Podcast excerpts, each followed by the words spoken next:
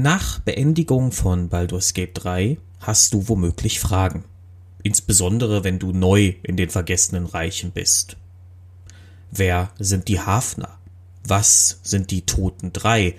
Und warum herrscht da ein ewiger Krieg in der Hölle? Was wollen diese Tentakelmonster namens Gedankenschinder?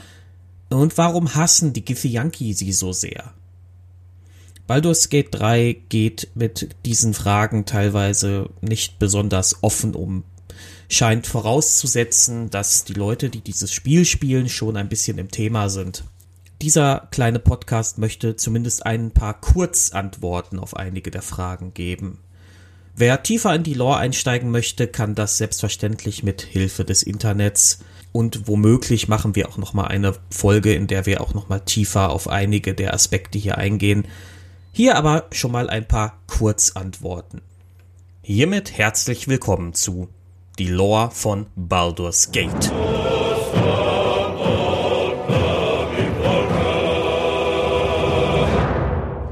Wer sind die Harfner?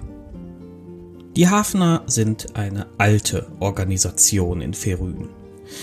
Sie sind vorrangig an der nördlichen Schwertküste aktiv und haben keine zentrale Leitstelle oder dergleichen. Sie sind in Zellen organisiert, also ähnlich wie auch moderne Aktivistenorganisationen, zum Beispiel Extinction Rebellion oder die letzte Generation. Und sie haben ähnlich progressive und idealisierte Werte. So glauben die Hafner an das Gute, an den Einklang zwischen Zivilisation und Natur und daran, dass auch jedes einzelne Wesen einen Unterschied machen kann. Ihre Gegenspieler sind böse Organisationen wie zum Beispiel die Kirche des Bane, auf die wir im Verlauf dieser Folge noch eingehen werden. Yahera, die man aus Baldur's Gate 1 und 2 schon kennt, ist eine Hafnerin. Sie erzählt im Verlauf von Baldur's Gate 3 aber recht viel über sich und ihr Verhältnis zu den Hafnern, deswegen spare ich das hier aus. Ein besonders berühmter Hafner ist Elminster Auma, was uns zu der nächsten Frage führt. Wer ist Elminster Auma? Elminsters Lebensgeschichte hier zu rezitieren würde zu lange dauern, nur so viel. Er ist im Grunde der Gandalf der vergessenen Reiche. Dieser alte Magier, der immer mal wieder auftaucht, um Abenteurergruppen einen Hinweis gibt, mehr oder weniger kryptisch und dann wieder verschwindet.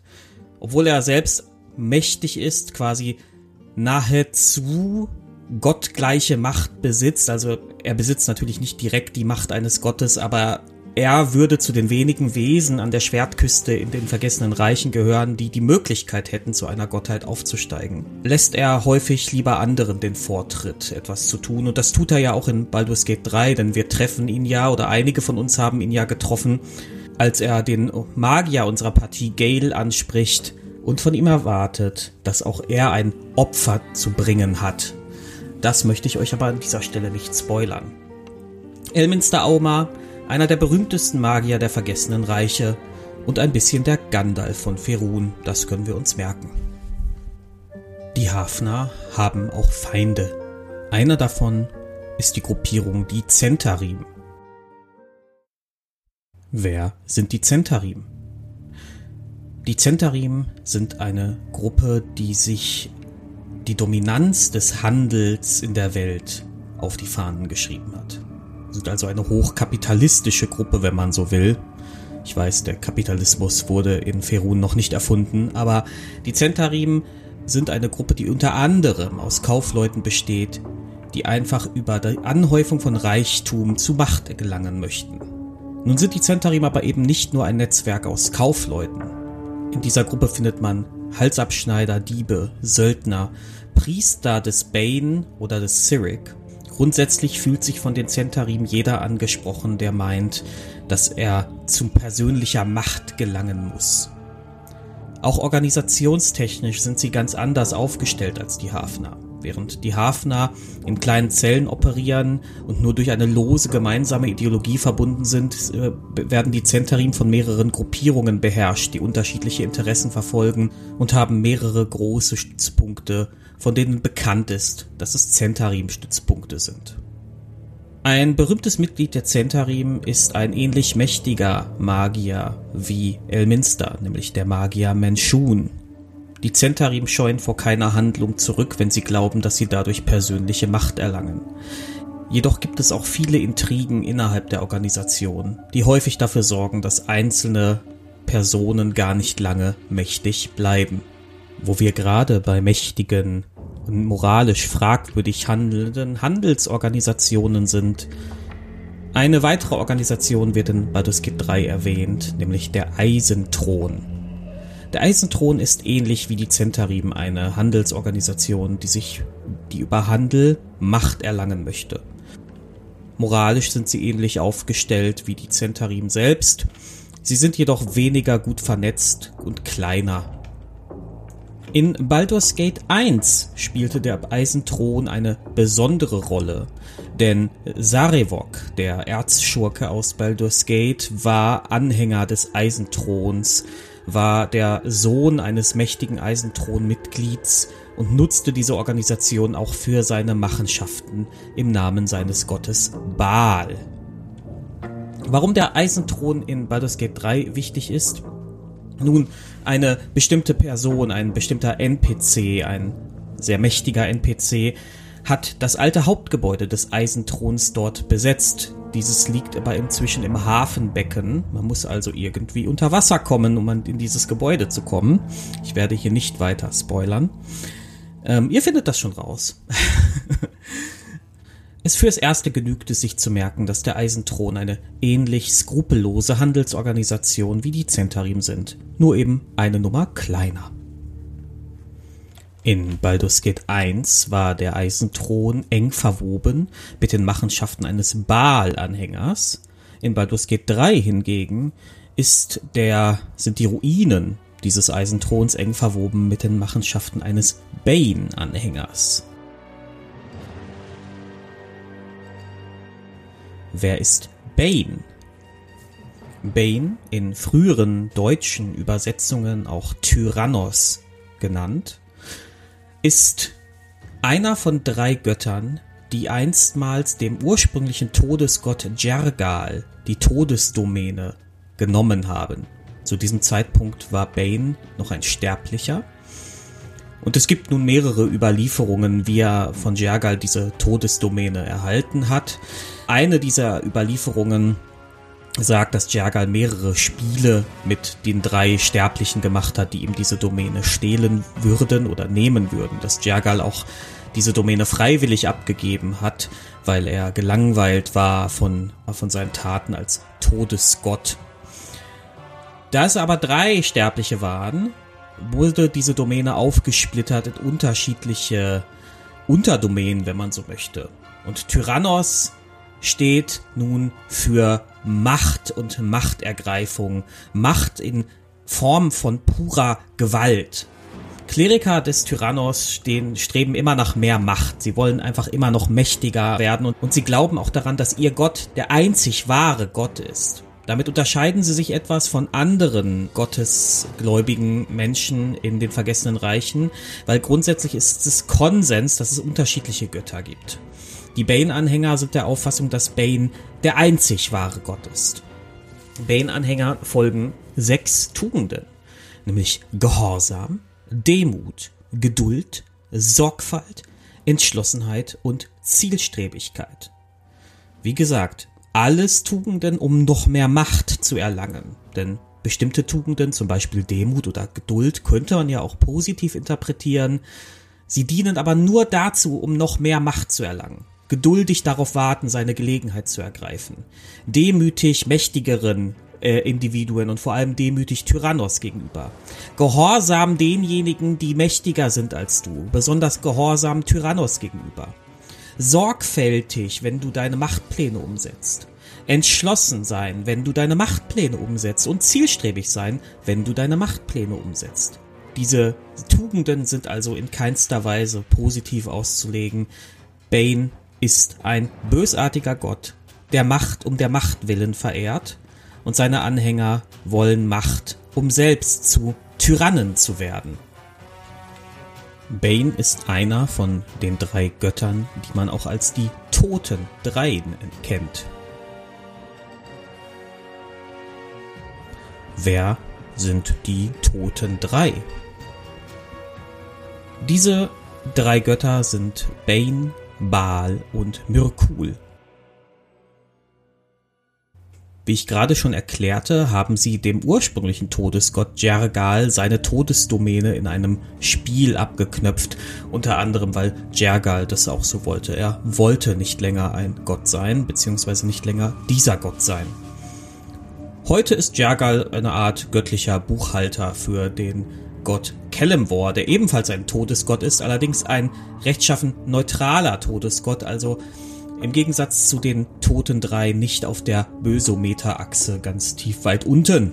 Ursprünglich waren die Toten drei eben diese drei Sterblichen, die versuchten an die Todesdomäne zu kommen und denen das auch gelang. Eine große Relevanz spielten sie während der Zeit der Sorgen. Was ist die Zeit der Sorgen? Die Zeit der Sorgen spielt etwa 100 Jahre vor den Ereignissen in Baldur's Gate 3 und sind Auslöser für alles, was in Baldur's Gate 1 und 2 passiert und tangieren die Ereignisse in Baldur's Gate 3 bis heute. Bei der Zeit der Sorgen hat der Göttervater Ao alle Götter mit Ausnahme von einem Gott namens Helm auf die Erde geschleudert in Form ihrer sterblichen Avatare.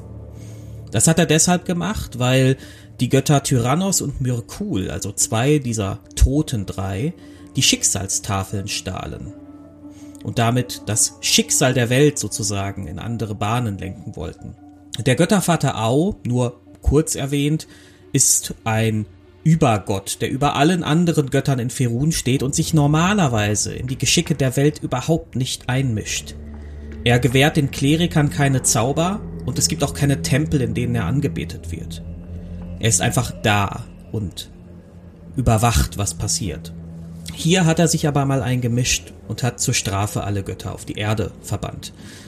Das war ein kataklystisches Ereignis mit großen Umwälzungen, in denen Götter starben, andere Personen nahmen ihre Plätze ein. Es war die wahrscheinlich größte Umwälzung in Ferun in den letzten 100 Jahren.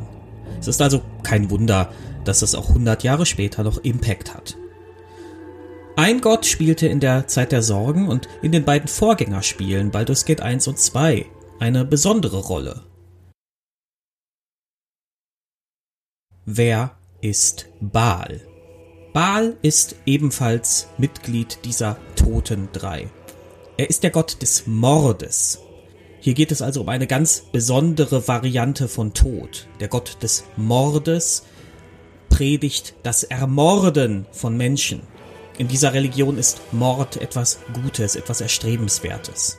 Baal wurde während der Zeit der Sorgen ebenfalls auf die Erde geschleudert und starb auch. Aber der Gott war vorhersehend, er war schlau. Er verteilte seinen Samen vorher in der ganzen Welt, auf dass äh, seine Kinder später die Nachfolge antreten würden. Allerdings muss man diesen Begriff die Nachfolge antreten etwas anders verstehen, es geht gegen Baal nämlich nicht darum, dass eines seiner Kinder später äh, seinen Platz einnimmt, sondern darum, dass diese Kinder sich gegenseitig umbringen auf der Jagd nach dieser Macht, um dann diese Essenz zu sammeln, die dann für Baals Auferstehung sorgt. Das passiert in Baldur's Gate 2, in dem Add-on Der Thron des Baal soweit ich weiß, das kanonische Ende von Baldur's Gate 2 ist, dass der Protagonist zu Baal aufgestiegen ist, was auch der Grund ist, warum es den Gott Baal in der fünften Edition wieder gibt. Baals Anhänger sind irre Mörder. Seine Kirche wird fast nirgendwo offen vertreten. Im Gegensatz zu der Kirche des Bane, die durchaus in einigen Orten wirklich offizielles Element der Zivilgesellschaft ist, ist die Kirche des Baal eine, die meistens im Untergrund zu finden ist. In Baldur's Gate 3 ist das auch wörtlich zu nehmen mit dem Untergrund. Diese Kirche ist wohl kaum sozialverträglich. Eine Kirche, die offen Mord und Totschlag predigt, kann das ja nun auch wirklich nicht sein. Und dementsprechend müssen sich die Anhänger verstecken. Der letzte im Bund der Toten drei ist der Todesgott Myrkul. Dieser repräsentiert vor allem den negativen, unvermeidbaren Aspekt des Todes, steht auch für Verfall und ähnliche Dinge. Er gilt als Schutzpatron der Nekromanten, was damit zusammenhängen mag, dass Mirkul selbst ursprünglich ein Sterblicher war, der zum Gott aufgestiegen ist, wie das bei den Toten drei ja generell der Fall ist. Er selbst war zu Zeiten seines sterblichen Lebens Nekromant. Im Gegensatz zu Kellemwar, der ein neutraler, ein rechtschaffen neutraler Gott ist, stehen bei den Toten Dreien ja eher die bösen Aspekte des Todes im Vordergrund. Also im Falle von Mirkul das Wiederbeleben durch Untote als Untote, im Falle von Baal der Mord und im Falle von Tyrannos steht nicht direkt der Tod im Mittelpunkt, aber die Herrschaft durch äh, Macht, durch reine physische Gewalt ausübende Macht und die hat ja nun auch häufig den Tod zur Folge. Es gibt noch andere Gottheiten in den vergessenen Reichen. In Baldur's Gate 3 sind vor allem zwei Gottheiten sehr wichtig, weil sie mit der Hauptquest einer der Gefährtinnen eng verwoben sind, und das sind die beiden Göttinnen Shar und Selyn. Diese sind besonders alt, Sie sind in einen der Gründungsmythen der Welt selbst verwickelt. Schar und Selyn sollen die ersten Gottheiten gewesen sein, die in einem ewigen Ringen zwischen Licht und Schatten sozusagen die Welt selbst erschaffen haben. Das ist ein langer und komplexer Mythos. Ich empfehle euch, den nochmal nachzulesen, wenn ihr tiefer Interesse habt. Wichtig für das Verständnis in Baldur's Gate ist nur zu wissen, dass Char die Göttin der Nacht ist und Selyn die Göttin des Mondlichtes. Sie also beide unterschiedliche Aspekte der Nacht abbilden und das eben in Kombination mit dem Dungeons and Dragons Gesinnungssystem zu sehr unterschiedlichen Wahrnehmungen führt. So ist Char die, nicht nur die Göttin der Dunkelheit, der Finsternis, die jedes Licht ablehnt. Nein, sie ist auch äh, die Göttin des Vergessens und äh, der Emotionslosigkeit. Ja, die Lehren von Char, und das kann man ja im Spiel auch an vielen Stellen nachlesen, predigen innere Leere, innere Emotionslosigkeit. Die äh, assoziieren Dunkelheit mit Nichts wohingegen Selyn gegenseitige Lehren aufmacht. Da füllt das Mondlicht die Dunkelheit. Man wendet sich seinen Mitmenschen, seinen Mitstreitern zu, man kämpft gemeinsam. Selyns Licht, so heißt es, heißt jedermann willkommen, wenn diese Person es denn wünscht. Dies steht im krassen Gegensatz zu den Lehren von Schar, nach denen Beziehungen zwischen Lebewesen ausgelöscht sein müssen und nur das absolute Nichts anzustreben sei. Diesen Kampf zwischen dem Sein und dem Nichtsein, diesen Kampf führen Selyn und Shah nun schon seit Beginn der Welt und er wird wahrscheinlich auch noch auf ewig weitergeführt werden. Ausgenommen von der Zeit der Sorgen wandeln die Götter Feruns nicht gerade auf Erden. Es ist ihnen theoretisch möglich, dafür haben sie sterbliche Avatare, die selbst in dieser sterblichen Form einfach extrem mächtig sind. Nichtsdestotrotz tun sie es nicht. Gottheiten leben in der Regel in den sogenannten Ebenen. Das sind außerdimensionale Orte. Wer da tiefer einsteigen möchte, dem sei unsere Folge über die Kosmologie ans Herz gelegt. Ich werde die hier noch einmal verlinken. Man kann aber so viel wissen. Stellt euch einfach andere Dimensionen vor, in denen die Götter residieren und auch andere sehr mächtige externare Wesen residieren. So treffen wir ja zum Beispiel auch die, die Asima Paladinen, Nachtlied oder Night Song auf Englisch. Und ein Asima ist auch nichts anderes wie ein Tiefling, nämlich äh, ein sterbliches Wesen, das irgendwann mal in seiner Herkunft von einer externaren Quelle berührt wurde, wo also irgendwo im Stammbaum vielleicht ein Engel, ein Deva oder irgendein anderes mächtiges, gutes, externares Wesen ja, ähm, seinen Samen versprüht hat, wenn man so will. Und das gleiche gilt für Tieflinge, nur eben für infernale Wesen. Die Götter residieren also in anderen Dimensionen und schaffen sich dort eigene kleine Welten, äh, in denen sie ihre Einflusssphären ausbauen. Spannend hierbei für Baldur's Gate sind vor allem die Dimensionen die Hölle und der Abyss, der Abgrund. Und die sind deshalb spannend, weil ein sehr wichtiger NPC damit zusammenhängt, nämlich der Teufel Raphael. Dieser kommt aus den neun Höllen von Bator und ist demnach rechtschaffen böse. Das ist wichtig zu wissen, denn dieser rechtschaffene Aspekt, der zeigt uns, wie die Teufel das Böse definieren. Sie definieren es nämlich nicht als eine Art reine Macht, körperliche Gewaltmacht, nach der sie einfach beliebig sich Dinge aneignen können, sondern sie glauben, dass das Böse Regeln braucht und Strukturen, dass es so effizienter wirken kann, dass es Disziplin braucht und dass man sich an diese Regeln halten muss. Demgegenüber stehen die Tanari. Das sind chaotisch böse Dämonen. D&D macht einen Unterschied zwischen Teufeln und Dämonen. Und die Tanari, das sind die wilden Bestien. Grausam und brutal. Sie glauben, dass reine körperliche Gewalt das ideale Böse darstellt. Und das Interessante ist, dass diese beiden Gruppen in einem ewigen Krieg miteinander im Konflikt stehen, nämlich dem sogenannten Blutkrieg. Dieser herrscht auch schon seit Äonen und wird wahrscheinlich auch für immer so weitergehen. Denn es geht in diesem Krieg um nichts weniger als um die Frage, wie das Böse zu sein hat. Ist es das ordentliche Böse, das gut strukturierte Böse, das Böse mit Regeln, ja, der, das Böse, das ähm, in unserer Gesellschaft vielleicht äh, in einer AGB niedergeschrieben würde oder von einem Rechtsanwalt, der innerhalb der rechtlichen Möglichkeiten einen Massenmörder verteidigt? Oder ist das Böse die reine Grausamkeit? Der Dämon, der dich äh, anspringt aus einer dunklen Ecke heraus, dich mit, mit seinen Klauen anfällt. Oder auf unsere Welt übertragen, der Schulhofschläger, der dir auflauert und dir einfach äh, das Pausenbrot wegnimmt, weil er das Recht des Stärkeren wahrnimmt. Oder der Gewalttäter, der des Nachts Leute überfällt. Was ist das Böse? Und das ist die große Frage, die im Blutkrieg ja im wahrsten Sinne des Wortes erstritten wird. Neben Teufeln und Dämonen spielen noch zwei andere sehr wichtige externare Wesenheiten eine große Rolle in dem Spiel. Die einen sind die Gedankenschinder und die anderen sind die Githyanki, die auch nur ein Teil der sogenannten Gith-Rasse sind. Die Gedankenschinder lernen wir relativ ausführlich kennen. Sie sind diese tentakelbewehrten Monster, die von, in der Regel von einem ältesten Gehirn gesteuert werden und die brauchen wir jetzt gar nicht so tief beleuchten, denn das Spiel macht das schon sehr ausführlich.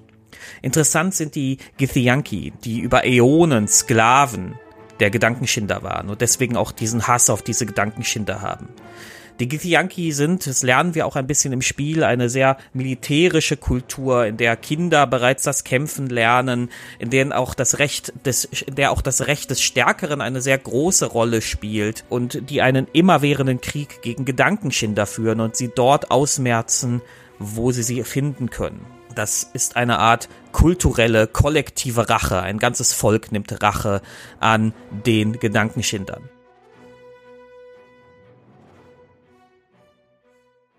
Nun gibt es aber noch ein anderes Giftvolk, das in Baldur's Gate 3 fast gar nicht erwähnt wird, aber das ist dennoch, finde ich, einmal erwähnt werden sollte, weil es eine schöne Differenz in dem Volk der Gift darstellt. Und das sind die Gizerei. Die Gizerei äh, bewohnen den Limbus. Das ist eine Ebene, die komplett frei formbar ist, also wo er quasi nur dein Geist die Grenzen setzt dessen, was du auf dieser Ebene tun kannst. Und sie haben eine ähm, friedlichere, eine pazifistischere Philosophie äh, aus, ihrem, aus ihrer Erfahrung als Sklaven gelehrt. Githray und Githyanki können sich nicht ausstehen und führen selbst zuweilen Kriege. Wer sich damit näher auseinandersetzen möchte, dem empfehle ich tatsächlich das Spiel Planescape Torment, in welchem man einen Githray-Begleiter hat, nämlich Dakon. Eine sehr spannende Figur, die uns interessante Einblicke liefern kann. Wie gesagt, dieser kleine Podcast sollte jetzt kein Deep Dive in die Lore werden. Es sollte nur ein bisschen Übersicht schaffen über diese ganzen Begriffe, die da fallen in diesem Videospiel und die auch weiter fallen werden, denn wir werden wahrscheinlich viel mehr crossmediale D&D Produkte bekommen in den nächsten Jahren und das ist auch gut so. Aber die gehen halt leider oft ein bisschen so damit um, ha, ja, als ähm, wüssten wir alle schon, was da auf uns zukommt.